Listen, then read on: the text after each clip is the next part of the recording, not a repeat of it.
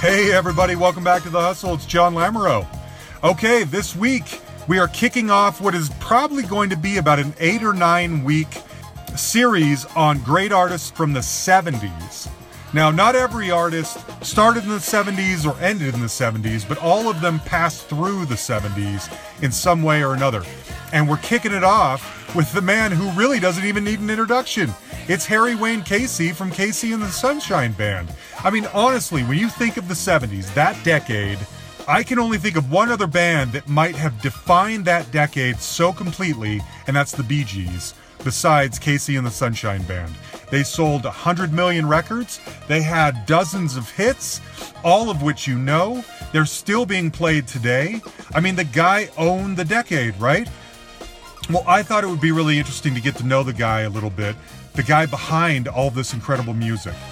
I have to admit, I you know, I always try to get as introspective as possible and take it in different directions. Harry's been interviewed so many thousands of times. I, I don't know that I brought anything new to the conversation. I really tried. I hoped I did. So hopefully there's some things in here that you learn that maybe you didn't know before. I'll tell you, it's really interesting to learn what he did when he retired in the early 80s, what brought him back in the 90s. It's really fascinating. We learn about the fallout, the, the actual fallout, not the revisionist history version of the disco sucks movement. I mean, if anything, Harry won this battle. It has been proven that disco lasted and that disco was worth something and that Harry Wayne Casey is a genius songwriter. That's established. And if it wasn't, I hope that this conversation or the things that I say and feel help to put that across. He's a good man. I'm really grateful he gave me even a little bit of his time. He didn't have much. He called me from his home down outside of Miami, Florida. There's a lot that I'm I'm so curious about you because I've loved you for so long, but the main thing I want to know is how does a guy like you come up with the funk? How do how do you, Harry Wayne Casey, channel this this incredible well of funk and R and B and groove? Do you know where that comes from? Were you just listening to a ton of Sly and the Family Stone and thought I want to do that too, or where does it come from? Probably from my environment. You know, when I was growing up, all that was played in my house was really R and B music. My mother loved to dance. She loved Nancy Wilson and you know Nat King Cole and all these amazing R&B artists of that time. And then I just became a R&B fanatic growing up. Really? It just it was just all natural to me. It felt natural to me. I grew up in a Pentecostal church. You know, I have Italian blood, so I think there's a little Latin or whatever you want to going on in there. Sure, so sure. It's just okay. you know, I, everything just felt natural to me, and nothing was forced. It was just who I was and what I was. Was the intent always to kind of just go in in the party music vein? Because I'm thinking, you know, I'm imagining well, I mean, young... that, that that that all happened. You know, when I was writing songs as a kid or whatever, I really would. I, I you know, those times you couldn't really talk to your parents or anybody about a lot of things, or you didn't. Yeah.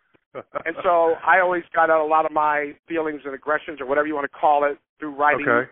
through writing these songs or whatever that never uh-huh. went anywhere, but there was always it would always be on paper. It always you know when I would write it, it would come out as a song, be whatever I felt about the world or huh. or life or whatever was going on at the time in my head, and I would just write it out, and it always kind of had a little bit of a melody to it, although okay. I never did anything with them. But, but at the time of like deciding what my album was going to be or what I I felt music had gotten really dark, uh-huh. um, and I know myself. I like I got tired of like I always liked up tempo stuff, so I kind of got tired of buying, you know, the, this great up tempo song would come out and there'd be two up tempo songs on the album and eight ballads. You know, so I, at the time I thought music had gotten really dark, and I wanted to just make an album or music that was like nonstop party, yeah, yeah. side A to side B, and you know, I just wanted to bring energy back into music and back into yeah. people's lives, and that was that was really a deliberate thing that I. I I would have to think so. I'm just I'm imagining you know like a a 13 year old Harry in his bedroom writing songs and thinking of what could I write that goes with "Shake Your Booty." You know what I mean? I'm just yeah, but I, I mean, I, I, you have to understand, my mind wasn't there yet. Yeah, you know what I mean. My mind was just writing about whatever was going on in my life. It wasn't until the 70s, the early 70s or so, when I really started writing or really started deciding to make this album for KC the Sunshine Band that it was going to be all groove based. It was going to be all up tempo stuff, and it was really songs about being in love. I mean, Shake Your Booty was kind of a song that I wrote out of frustration of going to shows and just seeing, seeing people still holding Yeah. back their feelings and, and not wanting to have a good time. And it's like the song says, don't fight the feeling, give yourself the chance. You know, Uh-huh. shake your booty. So it's like, don't fight these feelings that you're feeling. Just give yourself a chance and, and, do, and shake your ass, shake your booty. You know Yeah. what I mean? Pretty much. Yeah.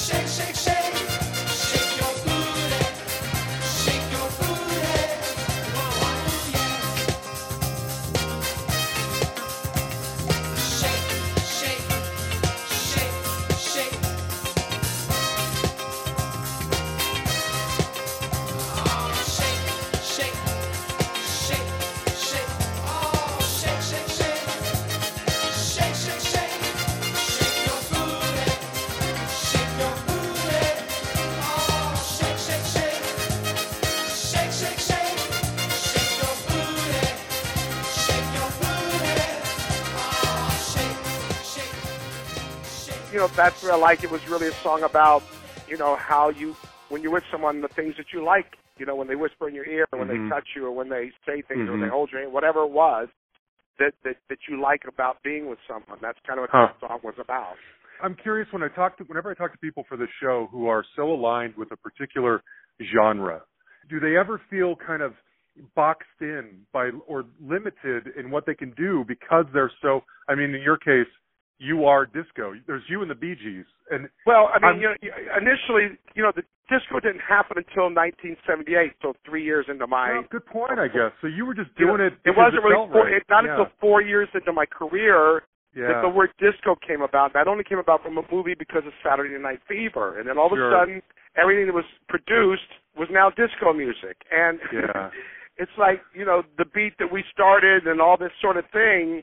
The yeah. group that we started or I started was R you know R and B kind of pop, you know mixture of uh, uh, uh, you know high energy type music, and it soon developed into this other sound, and then they decided to call it disco, and Yeah. you know, it's kind of like, and then disco got such a bad name for some Right. God, ungodly reason. I have no idea why. And then we got boxed into that, and, and it all happened because this one guy decided to, yeah. have an anti-. Yeah. yeah, and, and everybody thought it happened. It only happened to one place. It happened in Chicago that day. Yeah. It yeah. happened nowhere else in the world. I've always wondered if that's one of those stories that yeah, it was it did well, it was. I mean, the guy even been- came and apologized to me in the middle of the Marlins baseball field. Got down on his knees and apologized. Seriously? And he told me, yes, he told me it really actually, you know, ended his career. And I said, did you ever think beyond whatever your thoughts were at the time that you were affecting people's lives, that you were affecting, you know, how people, Yeah. you know, support their families Sure, and, their and livelihood, businesses, right? and their livelihood. That it was Yeah. more than just that. That you were destroying. That you know that you were taking food out of Yeah. people's mouths and or whatever. You know, What did to he prove say? what? To prove what? Yeah, right. To prove yeah. something that today, you know, whatever it is, dance music is bigger than it's ever been. Yes. It it's huge now. Clubs are ten times the size they are. You can't go to a place that's less than five thousand people. They charge five thousand dollars for tables, and Yeah. I, you know, Yeah. it, it it's crazy where it's gone. And every Right. artist from Bruno Mars to Justin Timberlake, you name it, Yeah. has done a dance record lately. Oh, totally. So- totally.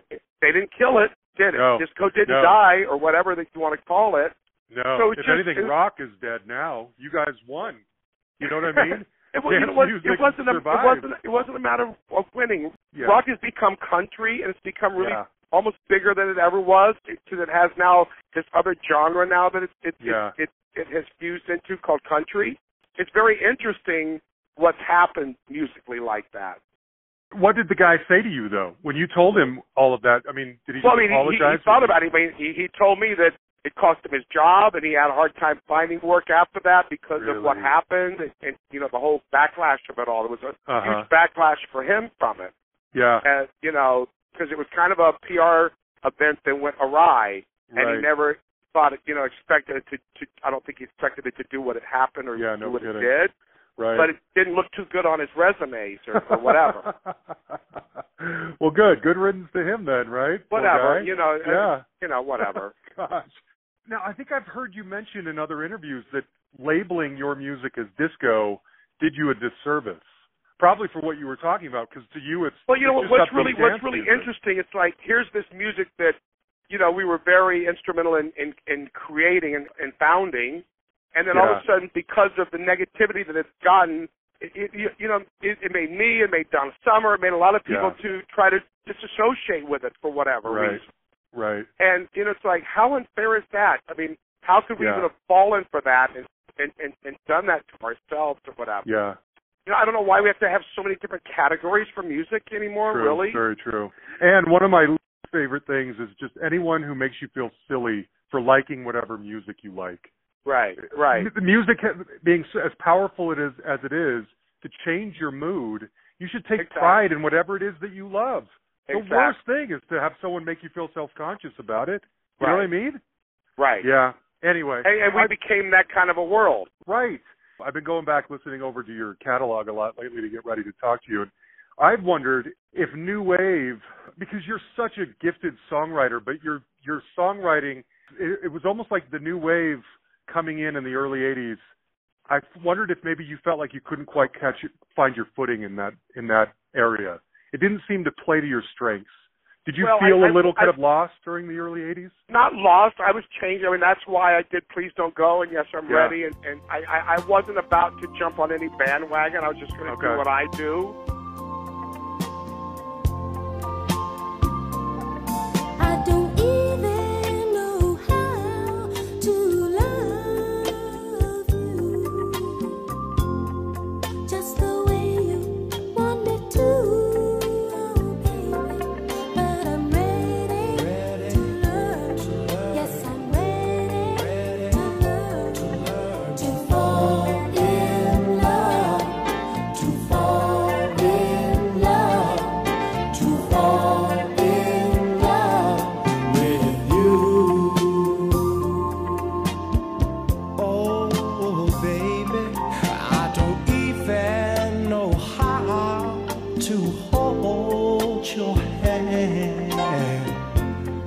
Just to make you understand.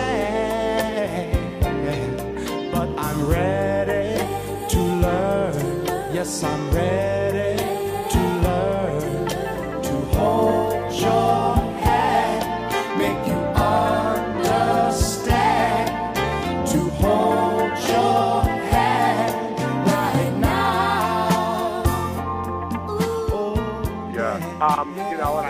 give it up. It was 84, huge, huge monster That's hit record. one of my favorite songs of yours. Yeah. you know, it didn't reflect that in the United States, although it was, you know, a, a number one record on every radio station in the United States for six weeks at least. It just didn't reflect it Killer. in Billboard yeah. because what happened was ma- a, lo- a lot of major stations came out really early, and what happens on Billboard, you get points for adding and you lose points for Mhm. stations going off. So 20 stations that went on it really early, once they started, you know, going down, Yeah. and the other stations started catching up, those got deducted, so it, it reflected a low number on Billboard, although it was a Yeah. number one record. That's Um, crazy.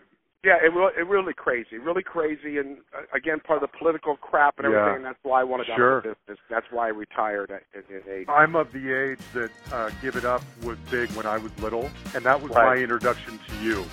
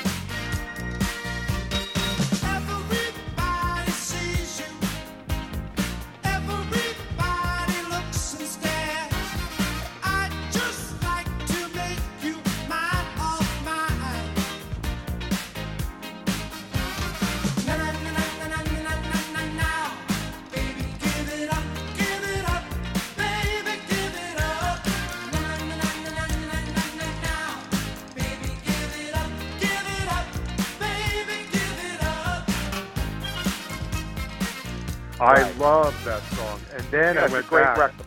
Oh, I love it so much. So now, when you retired, what was the plan? Because you obviously, I mean, you sold There was no plan. There was no plan. The, the Really? plan was to never be in the music business again, never to look at it, to think about it, to, to have anything ever to do with it again. Just to fade off into the sunset Well, and be, so be Harry Wayne Casey and Sure. you know and party and have a good time and yeah. and just enjoy life. Well, let's talk specifics about that, though. You've sold enough records that, I mean, from a business standpoint, did you, when you walked away, did you think I can live off my royalties for the rest of my life? So I've done the hard part. I can do whatever I want now. I can go play golf. I can travel. Or were Well, I was I was okay, except I started venture? doing drugs, and it was a very expensive Oh. habit. Okay. Ah, that's too bad. I wondered if that played into your history anywhere. Okay. Because yeah, I'm wondering if you're thinking, you know, there's that thing I've always wanted to do. I've always wanted to garden, or I've always wanted to be an architect. I'm gonna. I have the resources now to try doing that. Or was, Well, I was but doing it all was- that stuff, but I was high as a kite. Got it. But then it was. I think it was. Was it being on Arsenio in the early '90s that made you think maybe it's time to come back? Well, it was like not time, but I, I you know one thing my father always said is never give up, never quit. Sure. I kind of had quitted. I mean, my father died in '84. I I mean, so Mm. much happened to me in '84, and it's just like I I, I can't do this anymore. I, I you Yeah. know there's my dad's gone. My I I I, I just feel like I'm I'm tired. I'm burned out. Right. I just I just don't want to have anything to do with it, and, and I just hated all the pol- political bull crap of it all. Sure. Sure. and being told what to do, when to do it, how to do it, you know, what time to do it. So the Arsenio Hall show, when I did the show, because people have been, you know, wanting to book me, and I keep turning it down or whatever. So right a little bit right before the Arsenio Hall show, I think I want to think, I decided to start doing some track dates Hmm. and kind of getting myself back out there because after a while my friends would say, why don't why aren't you back out there? And I I started thinking about it and I just started accepting some dates. And then the Arsenio Hall thing happened and I got a call from a friend, Did you hear what Arsenio Hall said? He wants to see a reunion of you on, on his show. Ah, nice. So I so I called him, I said, you know, we'd love to do it and I did it and at that point the bells rang in my head that Mm. said, You quit, you gave up and this is what you love to do, this is what you always wanted to do and you're not doing. yeah. And so I started even taking more shows then. Good. Okay. And I basically I was just doing it with me and the girls. We were doing it as a track, and then I decided to put a band back together Awesome. and and you know go back out as the full thing Yeah. and, and not and not look back. And that's kind of what I and then then I was doing that for '93, '94, but I was high as a kite and Oh, still. just- oh. yeah. So '95 I checked into a rehab center and got my act together, and Okay. so here I am. Good. And you've been there ever since. Nice. Yeah. Been clean, I mean. So I'm wondering, you know, 25 years later, when that started to happen, were you in a I'm assuming, you can correct me if I'm wrong, that you were able to sort of approach your career from a position of power. Like I don't need the money. I don't need to go out and perform. I'm okay. So I'm willing to do it. I'll do it on weekends or I'll do it in destinations that I'm interested in going to or I'll do it a handful of dates a year. Have you been able to sort of schedule your dates however you want ever since then because I mean, pretty much. I mean, I. I you Yeah. know, I, I I do a vacation in January, one in June, one in October. I, I take off Easter. I don't work on during Christmas holidays or like Thanksgiving. I uh-huh. work New Year's Eve every year, but Sure, of Um, course. you know, I, I just I, I kind of do it at my own pace and when I Yeah. want to do it, and I decide when I'm going to work and when I'm not going to work. Okay. And do you I mean I don't know much about you personally. I mean, do you have a family? Are you married or anything no, like that? single. No. Okay. And you still live there in Florida, right? I'm still in Miami. Yeah. That's amazing. One thing I'm curious, when you were talking about dark music, you know, that things had gotten too dark. Again, going back to your ability as a songwriter, Please Don't Go is one of my, probably my fa- one of my favorite KC and the Sunshine Band songs.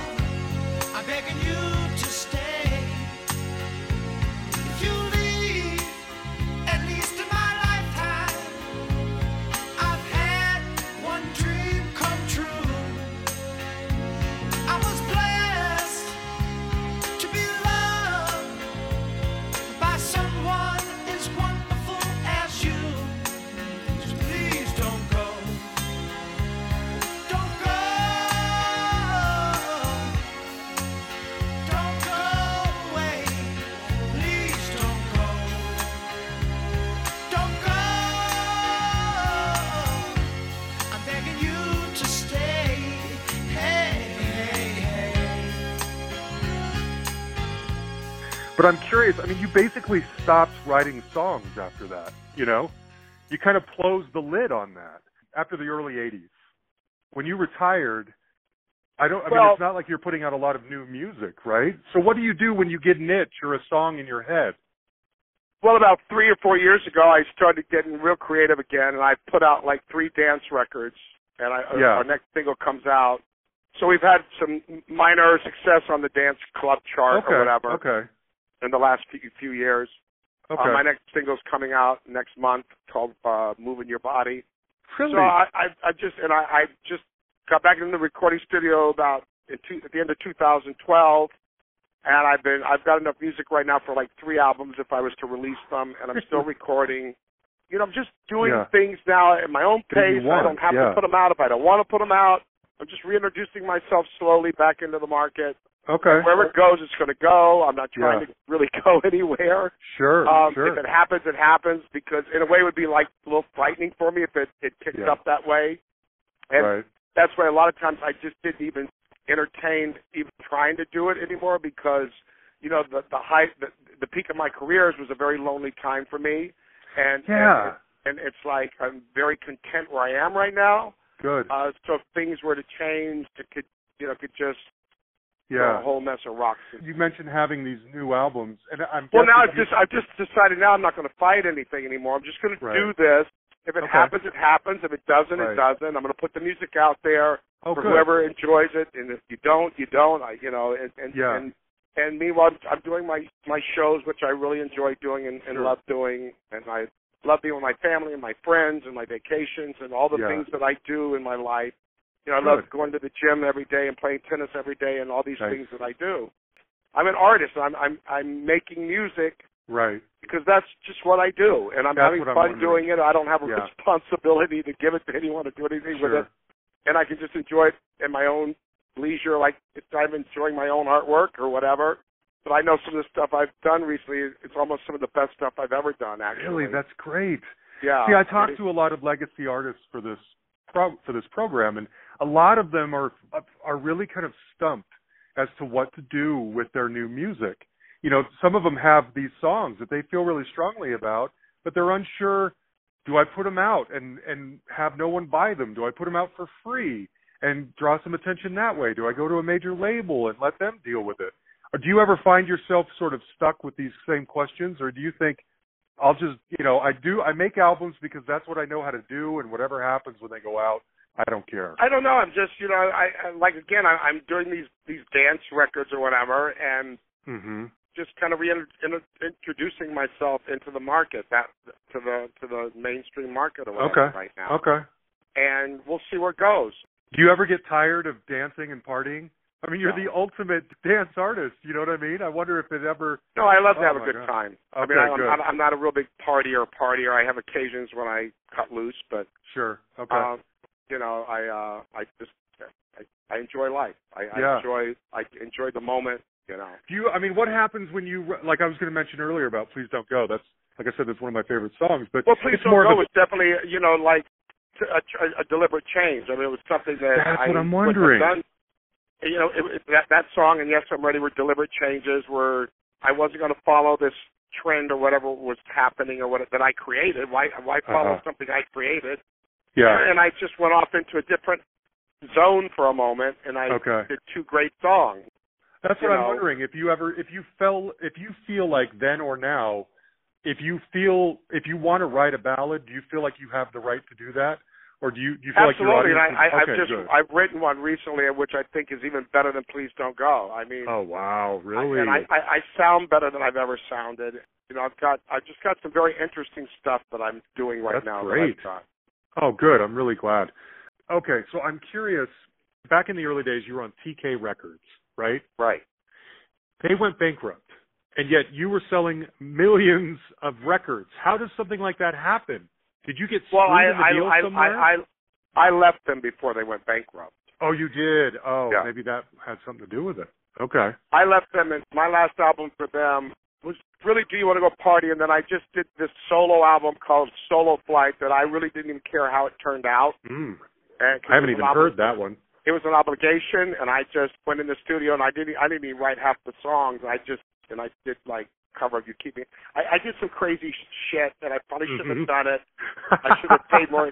You know, it was kind of like a well, here you go. You want this album? Here, here it is. And I and Huh. I, I I really didn't think about career or Yeah. anything like that. It's like I didn't want to give you another album. I don't want to give you another Right. hit record. You know what I mean? yeah. Okay. You know, and then I left them and went to Epic.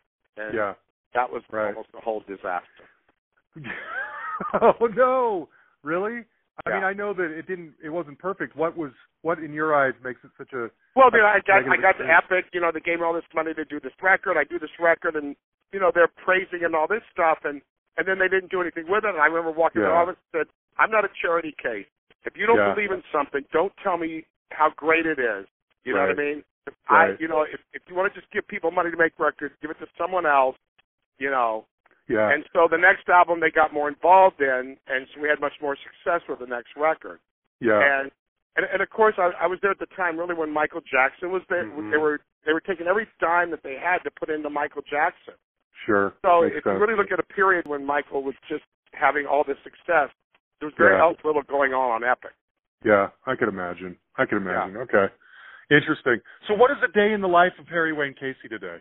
A man in your powerful position Well, I where you could do whatever last you want. I, I don't know why. I mean, I really? yeah, I Oh, didn't have a I didn't, but I, I was just in California, so I might have been a little jet lagged, and I was Got up it. and Okay. down all night long. And Yeah. I, I so I didn't wake up really till like ten o'clock this morning. Got Oh, up and had a protein shake, and uh, went to the gym at eleven to twelve. Had lunch from twelve to one. From one to two, I go play tennis, and then I started interviews at three o'clock. That's fascinating. And that's And your then- daily. I mean, and then tonight I'm going out to see this Latina uh, comedian. Interesting. And so you're. I mean, you could. I mean, let's be honest. You didn't. If you didn't tour, you could sit back and just stay permanently retired for the rest of your life. I'm guessing at this point, right? I mean, Yeah. your it's your songs have have gotten up and walked and walked the earth by themselves at this point. Don't you think? Yes. In fact, if anything, I I think it. I was thinking about this when I was getting ready to talk to you. I almost feel like it's it does you as an artist a disservice in a way because your songs are so ever present and so good that it all you forget that somebody created those behind the scenes. You know what I mean? Somebody thought of those words and those songs and wrote them down and performed them. They were an idea. It's almost Right. as if your songs are so ubiquitous they've always existed because Well, they're they're paintings. They're musical paintings. Yes, there you go. Wow, interesting. What kind of music do you listen to now? I mean, are you still really into Latino music? I've I, I've always R&B been and- I, I've always liked all kind of music pretty much. Uh, I I liked rock music if it, it was kind of funky-ish. Uh, Okay. There was some great Led Zeppelin songs, and there was always there was Spooky Tooth and Lee Michaels uh-huh. and all these great. Lee Michaels, nice. Oh, I know, God, I've been trying to get him on here, but he's a total recluse. he was just amazing. Oh Yeah. God, did I love that guy? And there was Wow. Delaney and Bonnie. You know, yeah, uh, uh, it was just all that Leon Russell stuff and the Joe Cocker and I mean, you know, there's just some great. There was just some great stuff. I mean, Three Yeah. Dog Night and so you know, other than being a total Motown freak and and R and B freak, there was all these other things that I listened to. There was some classical stuff that was really Okay. great and. Uh, Okay. some- you're just like the rest of us then. I mean, we Yeah. all listen to everything. I, I, and there's and a lot of country. I love a lot of country songs. Oh, really? And, oh yeah, yeah, absolutely. okay, okay. So I want to know when you look back on your career. Matter of fact, I just did a writing session with Big and Rich, and they've written a song. Are you uh, serious? Them. Yeah. So that actually makes sense. I could see that. yeah, They're fun-loving guys. yeah, it's a great Yeah. song too. That makes sense. Very cool. Okay, so when you look back on your career, I want to know what your biggest regret might be, but then I also want to know what just your tastiest memories are. And so when you I- look at, I- do you have a regret? You know, you, can always say you have some regrets. I don't know if I have any regrets. So the, the main regret I might have was, you know, everybody knows my music. They don't necessarily know the name. yeah. And okay. if if I had one thing to do over, I would try to do a better association with the name and the music. Uh, you can say Casey and Spencer, and they go, ooh, and you go, that's the way up, and then they go, ah. Ah,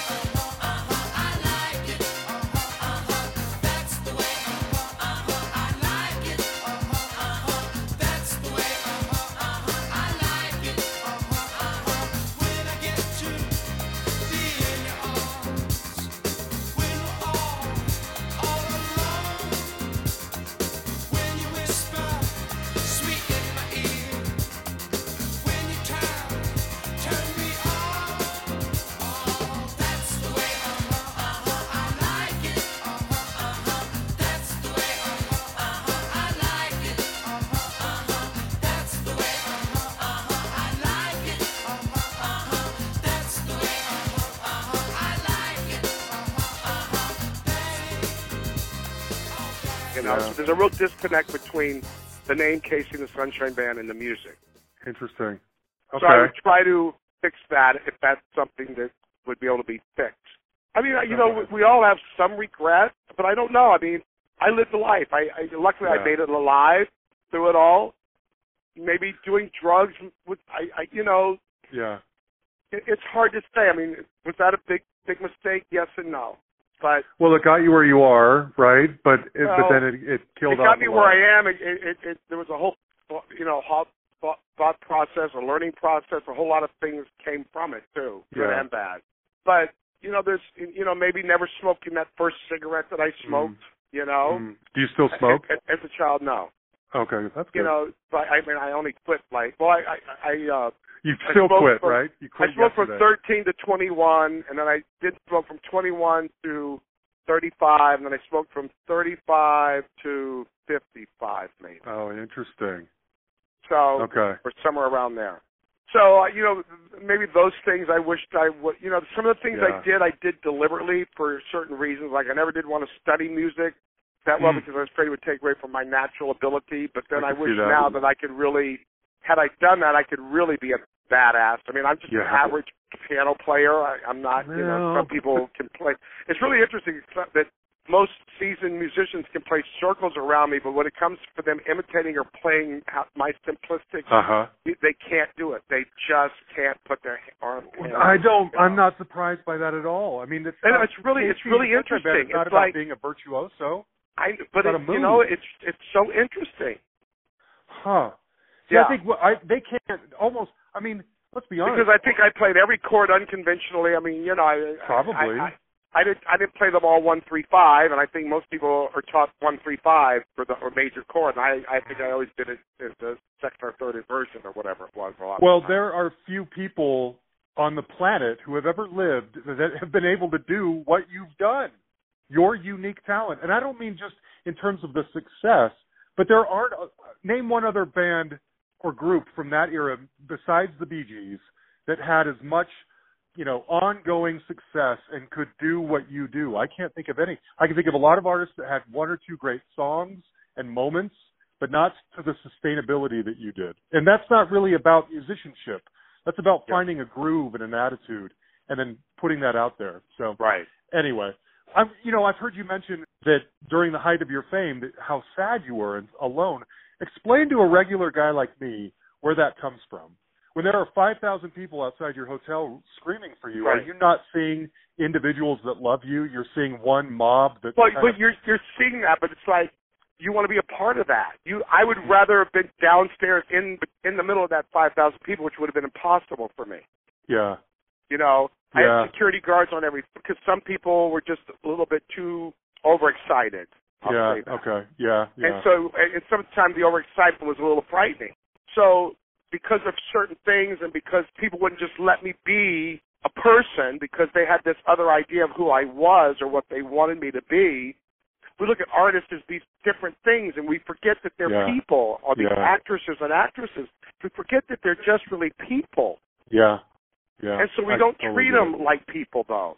Yeah, We treat them like something different yeah, and and and and we don't mean any harm or whatever. It's just I don't know if it's the way we're conditioned or whatever it is that, that Yeah. causes it. So yeah, you know, you Yeah, go from you you go from like walking around normal. or you know in a normal life to all of a sudden you can't even scratch your butt because Yeah. someone's going to say something about it or so right. you, so you walk around being protective of everything you say, everything you do. You, you almost feel like you're in a cage and uh, like it's the zoo and everybody's coming to look. You know what I mean? So Yeah, I do. you feel- okay. you, you become very isolated. You know, this Yeah. is why I always felt so bad for Michael Jackson. I mean, I knew him, but besides knowing him, I, I I've been through part of what he lived. I mean, he lived it, Sure.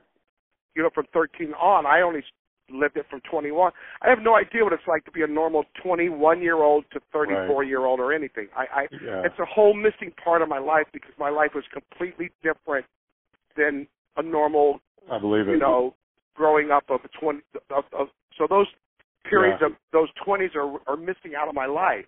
yeah, you know, I can imagine. I have no idea what it's like. I Yeah. don't even I, I can't even begin to tell you. I That's didn't experience the same things that most people experience in their twenties. I you know, and So, Yeah. so I can only imagine, you know, he started in- his teens, so he had no idea what life Right. was, But, Right. what those real experiences are beyond, you know, what you try to Yeah. create outside of this whole balloon that you're in. Well, and I think he spent the rest of his life trying to recreate a childhood he never had. You know what I mean? I mean, Neverland and I say Well, you do. I mean, I it, it got to a point for me and- where you know when I when I first bought my first home and everything, I I created my own village or whatever you want to call it. I mean, I created my you know I had my I had to create all my own entertainment and Sure. and everything here at my house because I really couldn't go anywhere else to do it. Yeah. So I created yeah. all these things here at my house. Interesting. You know what I mean? Yeah. I would go to Disneyland and they would have these boats when I would order the same boats Disneyland had and put them in my backyard. You know? Really? Oh yeah. Oh wow. I had to create my own environment. Sure, I believe it. You talk about being a regular guy. What's your favorite TV show? What is Case? What does Harry Wayne Casey like to watch Well, that's television? I mean, I like I like true life stuff. I like documentaries. I do watch a lot of this reality stuff. It kind of interests me in a sociological, psychological type of thing. Yeah. it's just really interesting to. like, does Harry Wayne Casey watch The Bachelor or the No, or I don't watch Survivor the or Bachelor. something no, like that? no, no, Okay. because some of those are just too Yeah. artificial, kind of, Sure. you know. But some of these shows are kind of interesting to just to see the, you know. Yeah. Uh, I did psych, you know, study psychology and stuff in college, and Cool. So just, just to see the social and the psychological thing that's Okay. happening and is kind of interesting for me. Sometimes. Yeah. Okay, Uh, last question. Tell me what you, just your tastiest memory from back in the day is. When you look back, when you sit at home and it's quiet at night and you take a breath and you think, I can't believe this career that I've had. What's the memory that jumps to the top of that list that is just mind blowing to you? I don't know. I, I, Really? I don't really sit back and analyze anything. Huh. Um, Is it meeting a hero? Did you meet any musical heroes? well, I did. I mean, I, I- you know, I met I, I met everybody. Diana Ross. Yeah. Stevie, I mean, I hung out would with Stevie, I. I hung out with Keith Moon. I I hung out with Ron Wood. I hung out with Diana Ross and Cher and Gene Simmons. I mean, I you know, I mean, the, the list is on and on. Who Yeah. I've hung out hung out with, and there's people that I met. Everybody. I mean, the, my biggest thing would be meeting Lucille Ball. You know what I mean? It- it's- nice. you know, and, and she actually taught me how to play backgammon. I remember walking by her room, and I was afraid to go, and she says, "You come here," and she, Do you know, how to play backgammon. I says, "No." She says, "Sit down. I'm going to teach you." wow. You know. See, nobody So- has those stories. That's No, I know, I know, you know, and so there's a lot of stuff like that. But I mean, you know, it's like I had this dream, and I, I knew it was going to happen, and it happened for me. So sometimes, if I look back, it, it, it's a little spooky if somebody else was, uh, and you're trying to tell somebody because it's like Uh-huh. oh, that can't happen, but, but it did, and, it, Wow. and I can't even explain it. Harry, I think you're the greatest. Thank you so much for talking to me. You brought so much joy and happiness Thank you. into this world, more than most people who have ever lived. And Thank you deserve to be honored for that. And I'm grateful that you have a good life because you absolutely deserve it. Thank you. You know, I I have a normal life. There are good days. There's bad days. Of course. Again, Yeah. I just take every day, you know, at a time and live for the moment. There you have it, Harry Wayne Casey, the one and only. Now, I mean, the guy's been around for 45 years. He's done a million interviews. He's probably told all of those stories hundreds of times. I hope that there were a couple of nuggets in there that if you're a fan, you didn't already know. And that maybe it sheds some more light or color or flavor to who Harry Wayne Casey is as a person and helps you to appreciate the music even that much more. Now, there are a million hits. I could have ended the show here with any of them, but I chose specifically Hooked on Your Love, which is the first track off my favorite KC and the Sunshine Band album, Do You Want to Go Party from 1979. Now, guys, next week it's the big 100, our 100th episode. And as I mentioned, we're going to be doing a few weeks here, probably eight or nine weeks of artists that tied to the 70s. And next week's guest, I'm not going to tell you who it is. I will tell you that he is a Rock and Roll Hall of Famer and he played Woodstock. And he was a member of a band that you know dozens of songs by. We'll just say that. Fascinating story. It's a big one for us, as was Harry. I hope you will join us next week for our big 100th celebration and hear a fascinating story. All right, as usual, the business. If this is your first time joining us, please subscribe to the podcast. Go into the archives, see if there's other guests in there that, that seem interesting to you, a band that you like that you haven't heard from for a long time. Find those episodes, check them out. If you like them, like our Facebook page, subscribe, write us a review. You can keep in touch with me on Facebook if you want. If there's an artist out there that you love that you'd like me to track down and have on the show, I will. You can email me at thehustlepod at gmail.com or you can find us on Twitter at The Hustle Pod. Thanks as always to Yan the Man Makevich for doing all the dirty work. He's such a good producer. Thanks, buddy. We will see you all next Tuesday for number 100. See you then.